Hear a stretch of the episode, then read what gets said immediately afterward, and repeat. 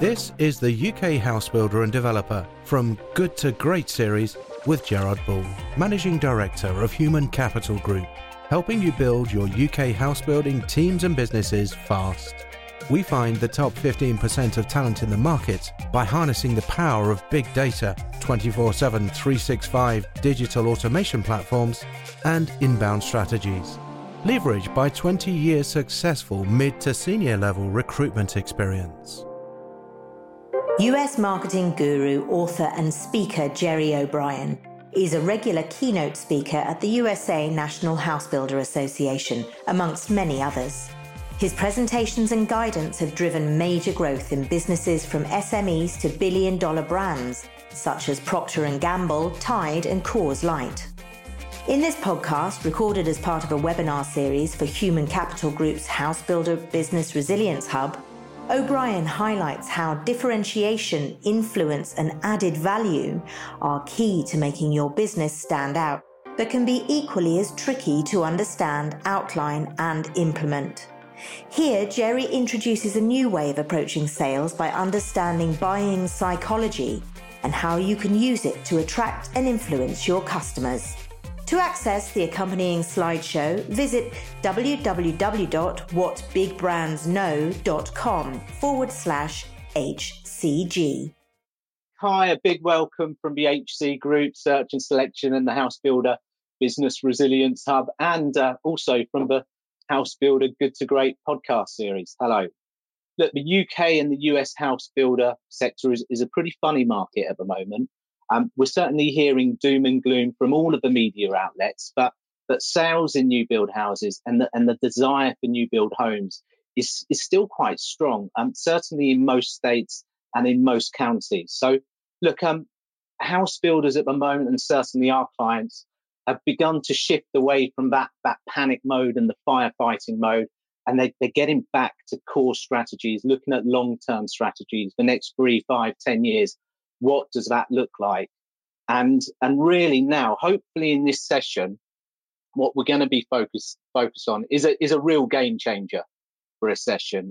How to differentiate your house building business, build your brand in a very crowded marketplace. So to help us answer those questions, um, I'm joined by Gerry O'Brion, Gerry with a G that is, keynote speaker, regular speaker for the National Association of House Builders in the US. And uh, Gerry's worked with, with some really big brands out there, which have included Procter and Gamble on brands such as Crisco, Tide, Mr. Clean, Spic and Span, which I have heard of, Next, which I've heard of, and I've definitely heard of this one, Gerry, Coors Brewing Company, where he managed Coors Light, a $2 billion business. Uh, and you've got to say the beer marketplace in the US and the UK is about as crowded as you can get. So huge welcome, Jerry. How, how are you doing? Thanks for having me. Thanks for having me. I'm great. And we will get a chance to talk a little bit about the beer business and how that relates to the home builder business, because you're right. Crowded markets where you've got to find a way to get people to buy from you versus them.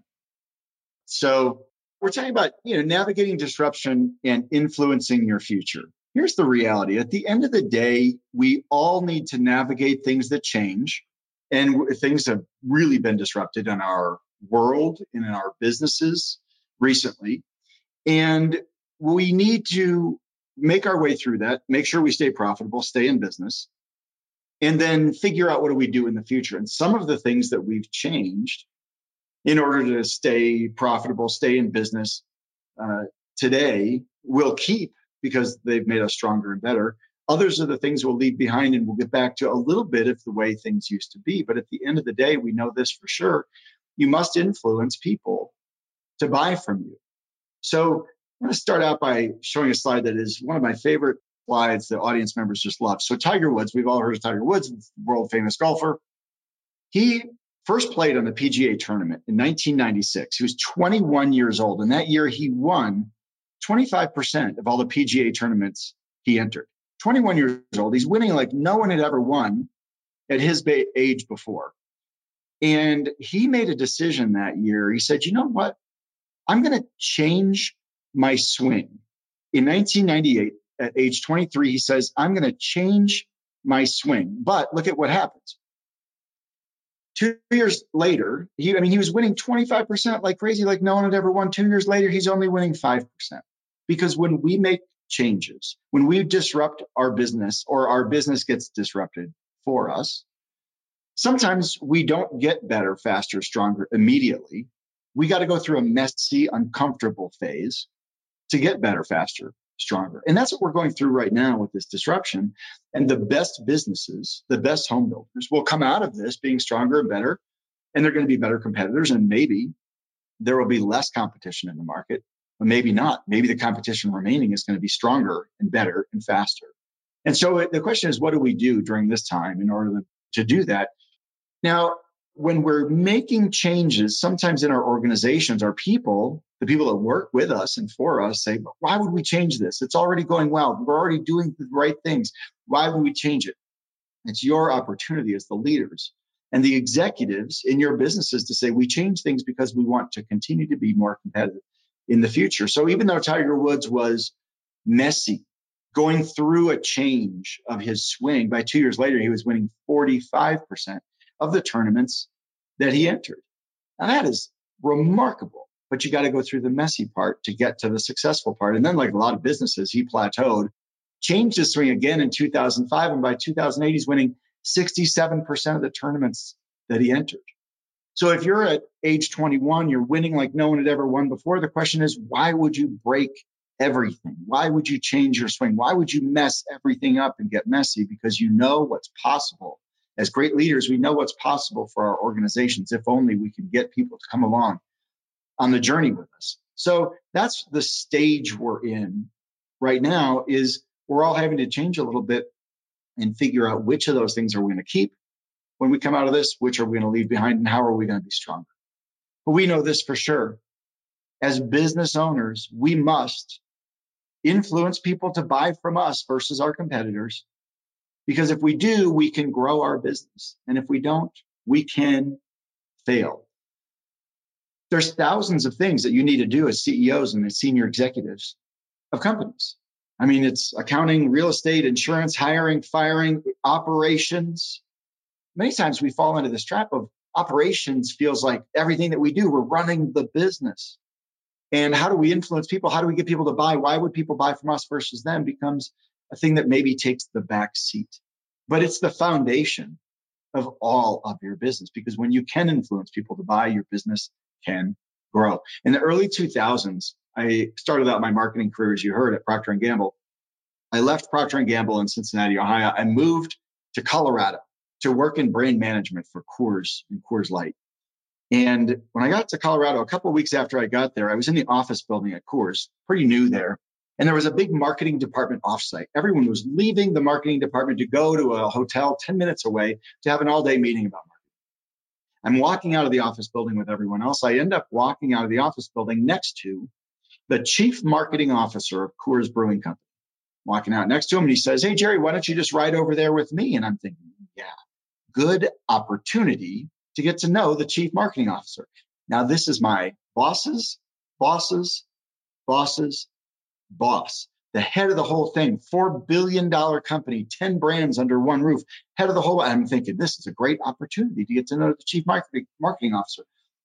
We walk out of the office building, we walk up to his car. It's a big, brand new, super sleek black Mercedes Benz. And I'm thinking, ooh, successful.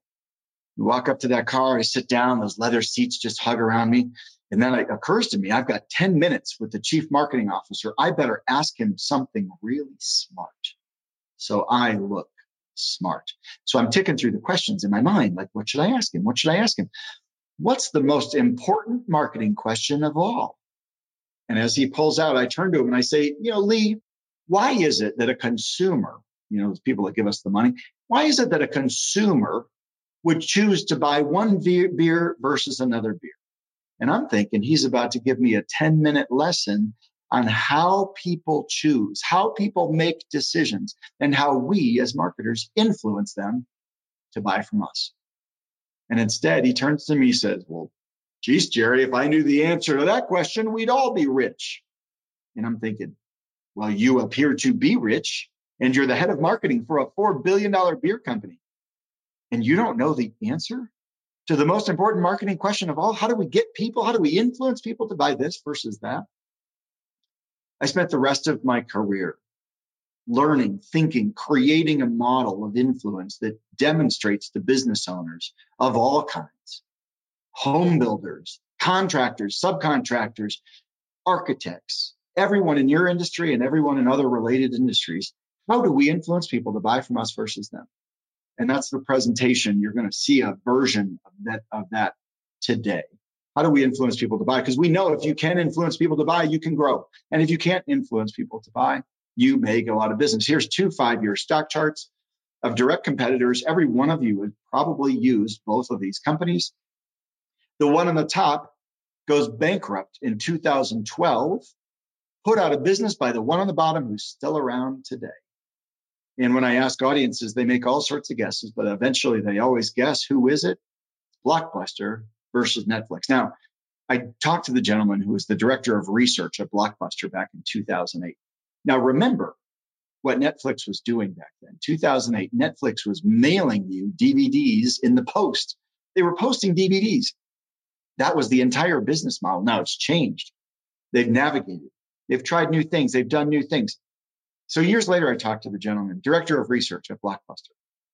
I get him on the phone. I'm talking to him. I'm interviewing him. I said, So your job was to be the director of research at Blockbuster. He said, Yeah. I said, So your job was to give the executives insights about your customers to help your business sell more and be more profitable. Yes, that was my job. I said, Dude, what happened?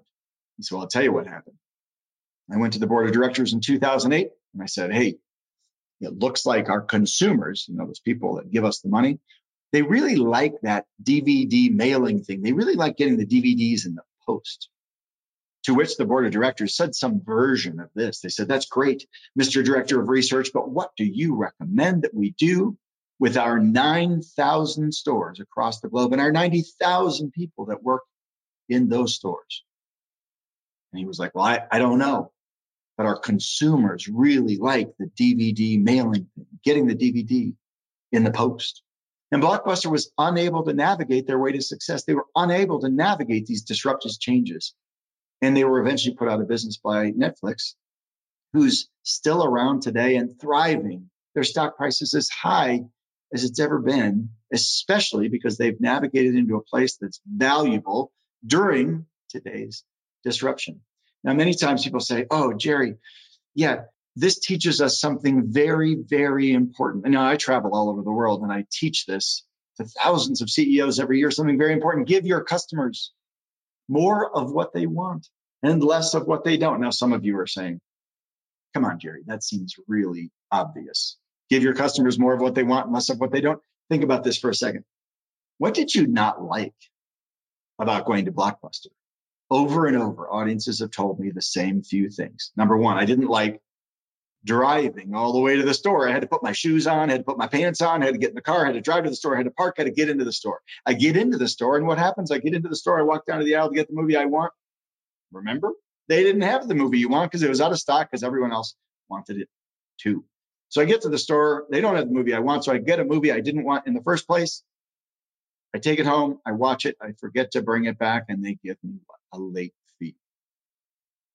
And then, oh yeah, if you're my generation, you had to rewind because they weren't DVDs back then; they were VHS, and you had to rewind. Be kind, rewind. No, so more of what you want, less of what you don't. Netflix came in and said, "What if you never had to drive to the store again? We'll mail you the DVD in the post. What if we have an unlimited selection of every movie you want? What if mail it back whenever you want? No more late fees.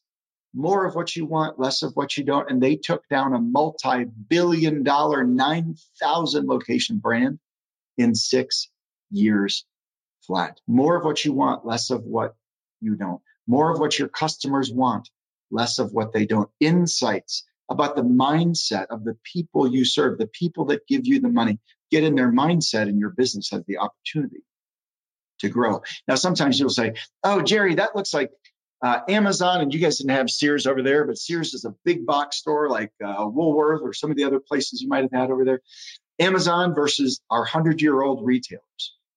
Now, people say it, it, it kind of looks, I show you these stock charts because they kind of look the same, don't they? In every industry, there's somebody growing. well, there's somebody declining. In your industry, in your market, in the home builder industry, there's somebody growing and they're doing really well right now, and there's somebody declining.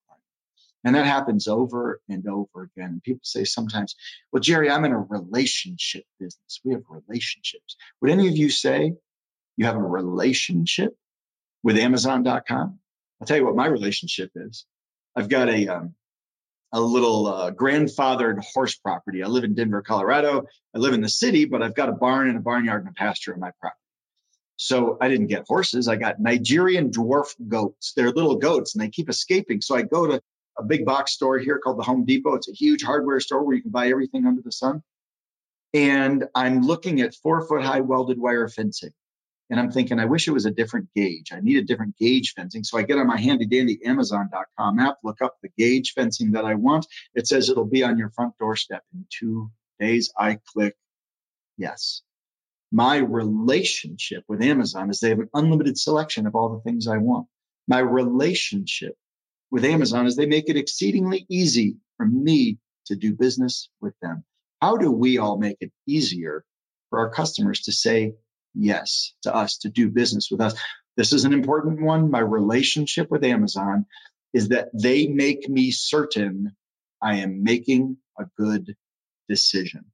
Your customers, your home buyers, the people that give you the money, whatever part of the home builder industry that you are in, they don't want to make a bad decision. They don't want to make a mistake. They want to make the best decision for themselves. How does Amazon help me do that? Well, there's a bunch of uh, reviews of the welded wire fencing. This 482 reviews, 4.8 stars. This is great welded wire fencing. You can buy this with confidence. It's the right choice for you. How do we make our customers, our home buyers, whoever is giving us the money, how do we make them certain that they're making a good call? My relationship with Amazon is that they give me information all the way along my journey, right up until the time it's sitting on my front doorstep. They take a picture of it and they say, Your package has arrived. How do we give our customers information all the way along their journey that's valuable and what they want at the time they want it to give them confidence all the way along the journey that they have made a good decision? They've made a good call.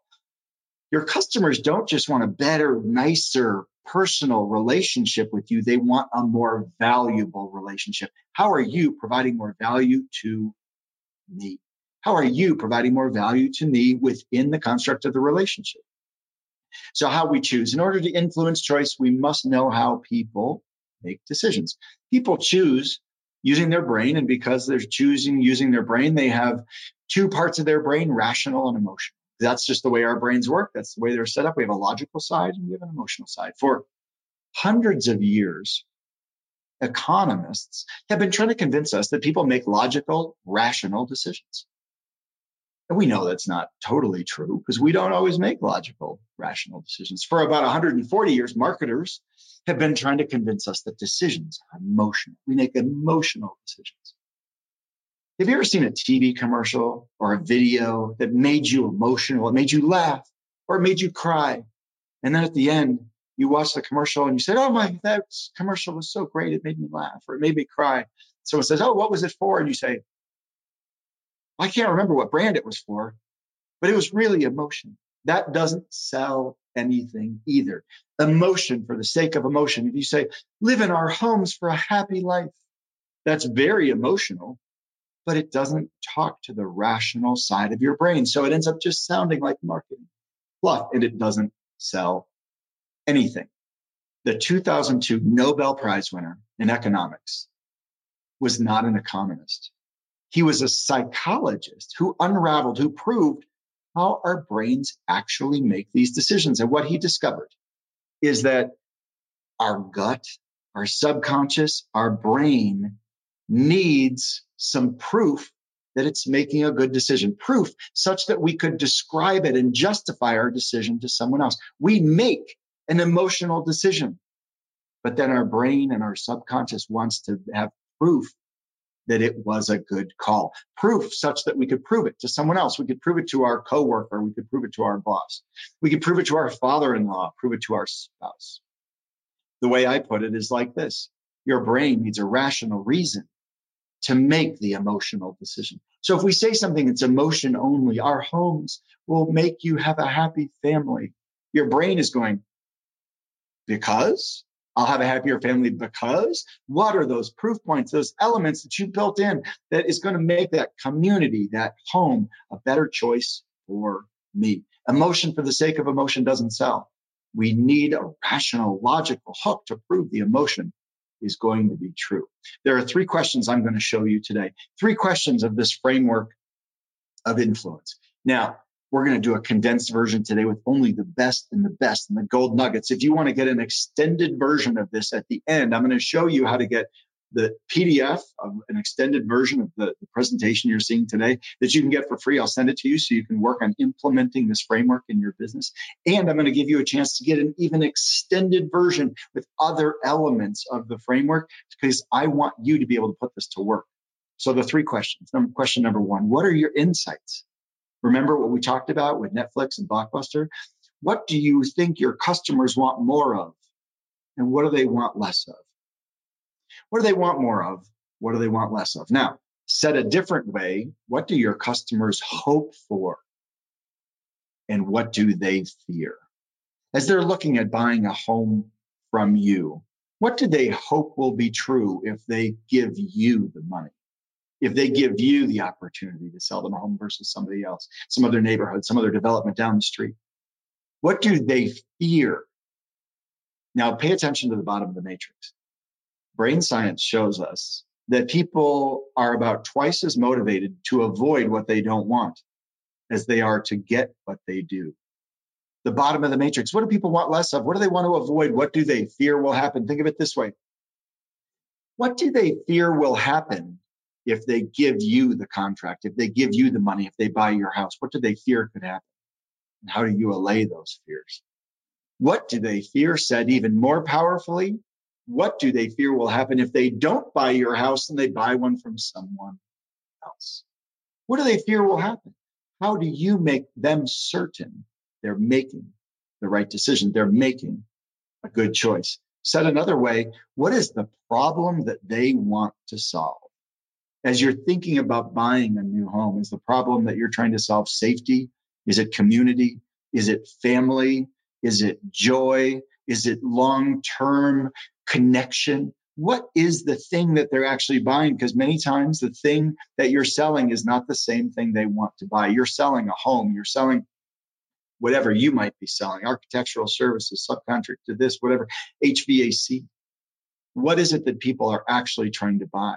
And how can you prove to them that they're making a good decision? They're going to get what you said. You're going to live a happy life in our home. Because how can you prove to me that you, I'm going to live a happier life in your home versus someone else's home? I'm going to have better community in your home versus another home. I'm going to have better safety, security, better. What is it that they're looking for that they will choose you versus them? Here's an example close into the industry. It's a B2B company. It's a concrete company in a place called Baton Rouge, Louisiana. And it's called Angel Concrete. So I do executive sessions where I'll come into a company, I'll implement this framework with the executive team, with the organization to figure out how to get people to buy from them versus other people in a crowded market. Now, there are six other concrete companies in Baton Rouge, Louisiana. Only one of them worked with me, Angel Concrete. I come in, I'm with the executive team at Angel, and before I come in with a team, I have them go out and I have them talk to their customers, get insights, get in the mindset of the people that gives them money. We got to the insight part of the day, and the CEO stood up. He said, Gerry, we've got two big insights about our concrete customers. I'm like, this is great. You've got insights. What are your insights? He said, insight number one concrete is very stressful everything is built on top of the concrete. So the concrete has got to be poured just perfectly, no cracks, no flaws, no anything. It's got to be right on time. It's a very stressful part of the build for the builder. You guys know this is if this is true or not. This is what I hear from the CEO of a concrete company. I said, What's the second big insight? He said, Well, second big insight is, well, well, okay. So we went out and talked to a lot of our customers and what they said is that they are, well, they're scared of our drivers. we all kind of laughed and like, well, our driver's kind of scary. Here's what happened. They brought all their drivers in. They gave them new shirts. They gave them name tags. They gave them cell phones. They gave them business cards with their name and their cell phone number on the business card. They gave them training. They said, You are the front lines of our organization. You are the drivers. You are the people that interface with our customers more than anyone. You are our brand ambassadors. You are our company. You're the most important people in our company. So when you get to that site and you're going to pour that concrete that day, I want you to get down, step down out of the big concrete truck, walk across the site, meet the general manager of the site that day, look him or her in the eye, shake their hand, say, My name is. My job today is to make your day stress free. I'm ready to pour. We've got another truck 15 minutes behind. It's going to be a wonderful pour today. If there's anything I can do to help you, here is my business card with my cell phone. My job today is to make your day stress free. Now, what did that do? It changed the culture of that organization. It changed the ability at that time in a very crowded market for them to hire drivers. It changed the interface with their customers. It changed who they were as an organization and what they said was important. It changed the people on the front lines because it elevated their self esteem and said, You are important. Let me give you the training and the tools to be the best you can be at your job. So insights. The mindset powers your business. Now, that was the smallest little insight. I was scared of our drivers, but it changed everything in the organization. How do you get insights for your business? You talk to your customers. You listen to them. You learn what's important to them and you demonstrate to them how you provide value that is important to them, that's useful to them, the things that they are looking for that they are saying is important. Here's the value I'm looking for. And you give them some proof that you can deliver that value differently or better than everyone else. Now, this isn't easy. You're thinking about your homes and how you're being built and your neighborhoods and where they are and the location. It's not easy, sometimes in a very commoditized industry, but it's important. Question number two What's your outcome? These come right from your insights. The insight here's what the customer wants. The outcome is here's what you deliver. Insight here's what I want. Outcome here's what we deliver to you. So many times in business, we want to talk about ourselves. Let me talk about our company. Let me talk about our products. What do your customers care about more than they care about your company and your products?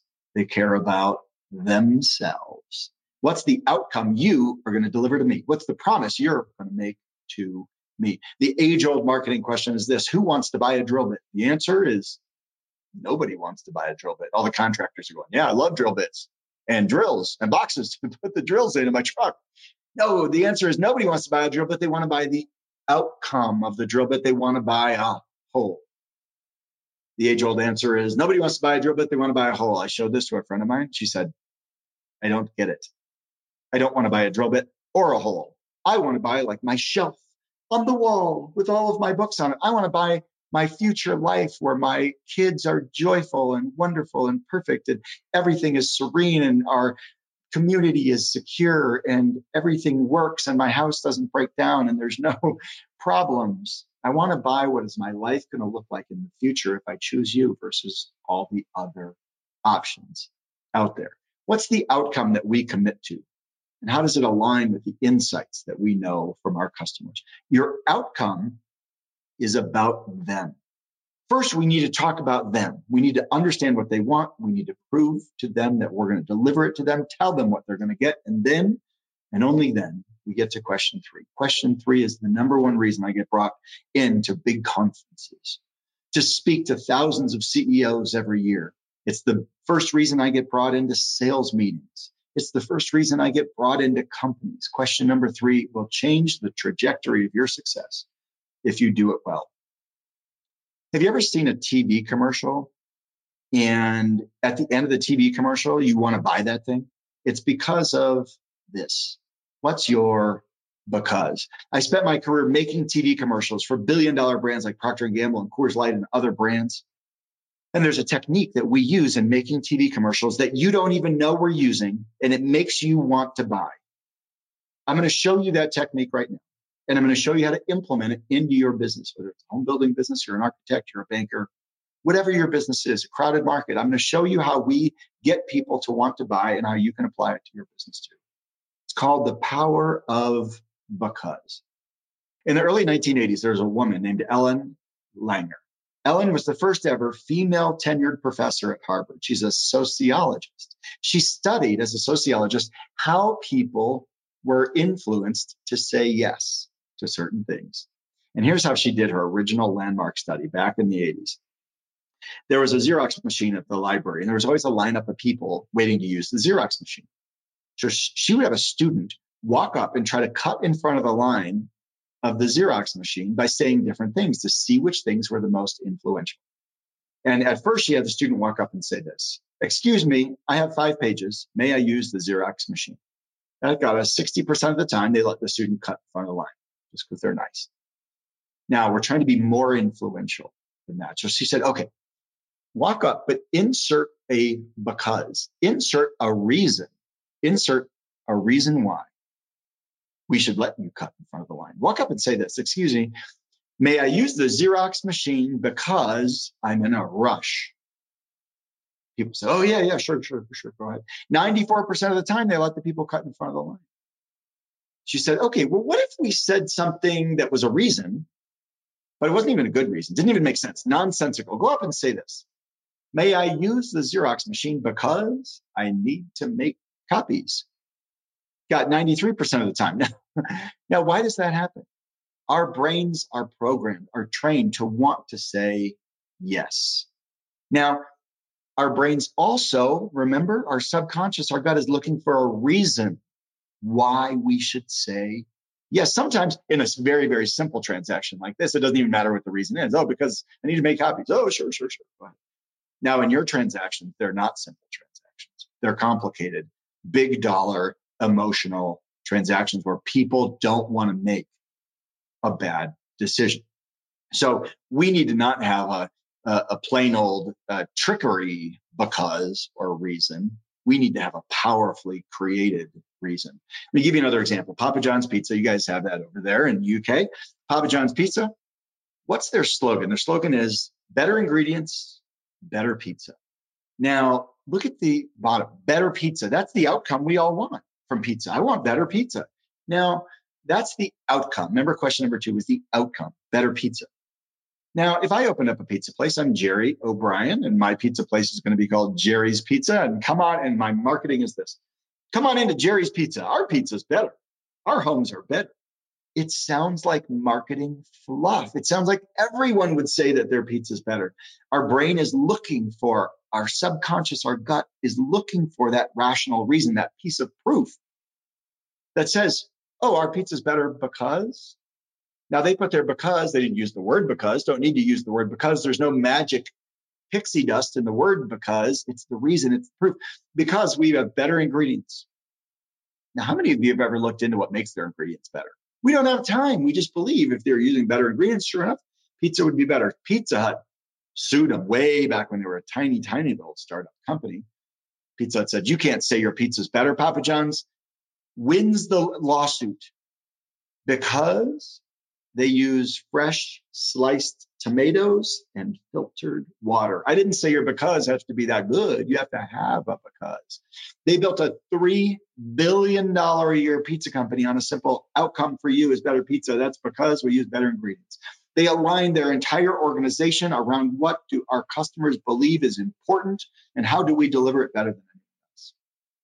If you go to the Papa John's website today, you can see every ingredient on their pizza and what makes it better, what makes it superior, because they've aligned the entire organization around a common cause, a common idea. We make better pizza by using better ingredients. What's your because? What's the proof that you're going to deliver on the insights, the outcome, that you promise to your customers.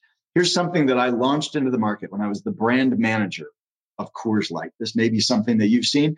It's called the Coors Light Frost Brew Liner can. Now, later you might have seen a bottle and a can that turn blue when they're cold enough to drink. That's something we came out with later. This was one of the first cold innovations we ever made on Coors Light. It's a can that has a blue liner right inside of it. You can see it in the picture. Inside the can, there's a blue liner. Now, what do you suppose that can does? Sometimes people say, oh, Gerry, ooh, that must keep my beer colder. Not exactly. Look at the bottom of the screen. It locks in refreshing frost brewed taste. Yeah, some of you are like, wait a minute. Isn't that just what a can does? Yeah, that's what a can does. In fact, the secret of the frost brew liner can is that every aluminum can ever made has had a liner inside it. You always spray a clear liner inside the can because if you put beer next to aluminum, it will corrode. The liner's always been clear. We turned ours blue and told you it existed. Now, in fairness, we gave it a fancy name. We called it the Coors Light Frost Brew Liner Can, and we said it locks in refreshing frost brewed taste. Here's what happened. The first year we turned the liner blue, crowded industry, flat light beer sales. Nobody could gain any share. Coors Light can sales went up by 5% that year. A hundred million dollars incremental growth because we turned the liner blue. We gave your brain a rational reason to make the emotional decision. We gave you some proof. In this case, it was visual proof that there was something distinct and unique versus all the other competitors out there. Now, what I'm not saying is that you should be misleading to your customers. But what I am saying is over and over, the companies that I work with across industries, worked with many in home builders, contractors, HVAC, roofers, plumbers, you name it. Over and over, there are things that you're already doing that make you successful. There are things that you're already doing that are your because, are the proof that you can deliver something that no one else can deliver in quite the way that you do it. What's your blue liner? What's your because? Let's just do one more quick example for car buying. What are the insights? Insights. What's the mindset of buying a new car? You ever go to buy a new car? Over and over, audiences tell me, oh, there's three big problems with buying a new car. One, it takes forever. It takes hours on end. I'm going to go in there. I don't want to go in there because I'm going to be there forever. Number two, I got to deal with multiple different people. They keep handing me around to different people and trying to sell me. The third and probably the biggest thing is, oh, I got to negotiate the price. I don't want to negotiate. I got to go in. I got to battle with them over the price. And I'm using my internet. And I'm using this. And I'm saying, oh, the price is wrong. Eh. People don't like it. There's a car dealership in Denver, Colorado that changed the game a decade ago of how to how they sell cars. It's called Schomp BMW, and they make a commitment to you. Says one price, one person in one hour. The price is on the window. You can buy it with one person and get out of here in one hour. They took the insights, turned it into an outcome, and gave you a because, because you can get it for one price, because you can get it from one person, because you can get it in one hour. What's the proof? Now, it's not easy We'll give you a trick. It's not easy for a car dealer to switch over to this model because your gross margins tank the first day you do it and you got to make it up on volume. Well, until people know that you do this and they like it and they come in and they tell their friends and they make referrals. It's hard to make it up on volume. So it's hard to copy this. In your business, when you try to create your because, what can you make that's hard for people to copy? What can you, what are you willing to do that other builders or other people in your industry are not willing to do or can't do or don't know how to do. If you can come up with that, it's even more powerful. Because what can you say? We are the only, we are the only builder who that would be a powerful because it's not always possible. But what are you willing to do? I was in a group of 100 plumbers one day. I'm making, we're, we're having a big plumbers workshop, and they're all working on creating their becauses. We're talking about the framework, insights, outcome, because, and I'm taking volunteers, and a plumber stands up and he said, Oh, we've got a great because. I said, Let me hear your because. He said, Well, you know how with plumbers and others in home services, there's always a window? I said, Yeah, that's a four hour window. Yeah. And, and one plumber goes, Oh, yeah, yeah hey, we we uh we did innovation on that. We have a two hour window.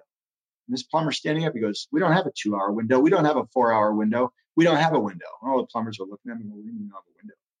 I said, What do you mean you don't have a window? He said, Well, we just tell you what time we're going to show up and we show up at that time. And you could see all the plumbers in the room kind of being uncomfortable. They're like, Well, how? one of them said, Well, how do you do that? And he said, Well, it wasn't easy. I said, How long have you been doing it? He said, Oh, we've been doing this a couple of years. I said, How was it at first? He goes, Oh, it was a disaster. I said, well, what happens if you don't show up on time? He said, we give the customer 50 bucks.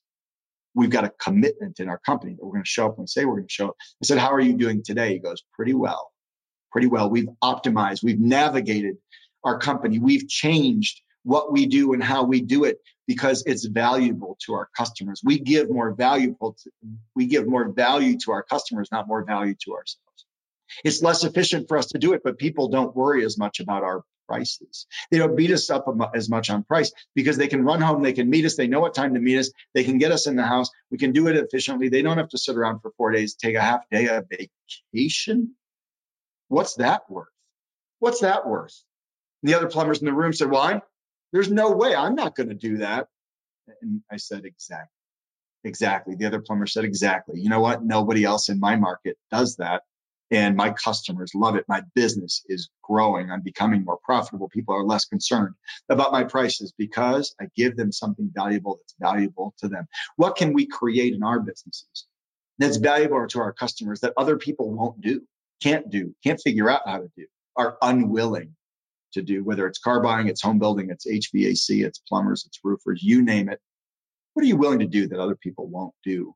That could be your because. Your because makes what you say, what you commit to, more believable. I believe that you're going to deliver, and it makes it more repeatable. Now I know what to say on your behalf. The reason we don't get as many referrals as we want is because we've made it too hard for people to know what to say on our behalf.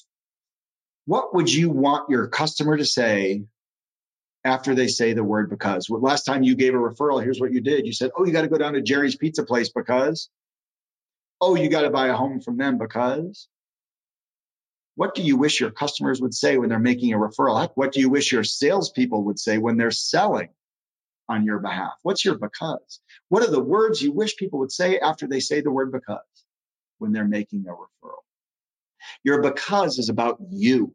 It's about what you do that delivers something distinctly unique to them insights of your customers. Your outcome is about them, and your because is about you and what you do to deliver that to your customers. They buy your because. Now, some of you may have heard of your why, why you do what you do. There's a lot been said in the last decade about every when you must find your why. Your why is a great inspirational internal rallying cry for your employees. Why we build homes because we want to provide community to the world. It's wonderfully emotional, but people don't buy why you build homes.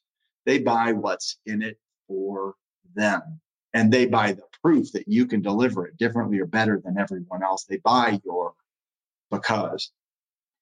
If you want to get a free download of this presentation, you can just go to the website, whatbigbrandsknow.com. That's my website, backslash HC G. Now there's a little form there. And if you say, oh, Gerry, oh, we really got to get you at my conference or, hey, I want to talk to you, Gerry, about, you know, coming in and implementing this in my company. Go to that website, click the little boxes, uh, or uh, just email me directly or connect with me on LinkedIn directly. Note the spelling of my name, Gerry with a G, O'Brion with an O N. I'm the only one in the world. If you want to get the free presentation PDF, go to that website, click the box, it will automatically get sent to you. I would love to meet you, chat with you, connect with you in person, and talk about how to implement this and even the, the broader, larger influence framework in your business.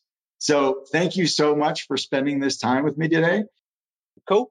Gerry, that was absolutely unbelievable. It's just got my brain thinking like 100 miles per hour not only about our business, but but also our, our, clients' business and house building. This has been very much promote, uh, presented as them selling their houses, but but for me, it goes much deeper. It's it's really the the brand, it's the DNA of the company. It's it's it's their because is how they attract the best people to come and join them as a business. Why should somebody come and work with them? And you know, lots of businesses do think about it, but you know, a lot of lot of organisations could give this some some some more thought and, and get a stronger because. So, yeah, it, it, it covers so many angles. And I was just thinking about our own business, what we did when we set up. So, I've worked in recruitment 21 21 odd years, seen senior level appointments, and for 18 years, yeah, I never thought about the because. I, I never thought about why is somebody really buying a, a recruitment company, a search search and selection organization? Why are they why are they buying those services? Now, I had thought about it from the the aspect that yes, that makes sense that somebody will use a company because they're reliable, reputable. but but we were just really copying what the market leaders, what the market leading companies were doing, and we were trying to follow what those guys were doing. So when we set up Human Capital Group, uh, not just a plug, but this is what we actually did. We we went and ran a series of what we call an avatar interview, where we interviewed candidates, we interviewed clients, and we said, right, why do you, you know, what do you expect from a recruitment company? What do you expect as a candidate? What do you expect from a client? And we, we, we really dug deep to, to understand what the main issues are. And, and you saying this, I, I know lots of other clients have probably done what I did for 18 years of my career and just copied what the number one leading brand is doing. Is that a fair point? oh, yeah. And it's not a bad strategy. It's just not going to be a long term yeah. winner to become the top of the market well, it served me well for 18 years. I was, was pretty, pretty successful, but and I know it's different to selling houses, but but when you do dig a little bit deeper and, and you ask those clients the deeper questions, you you get much much fuller, much better answers, and you understand how to how to talk in their language rather than recruitment language or house builder language. It's it's understanding the the client.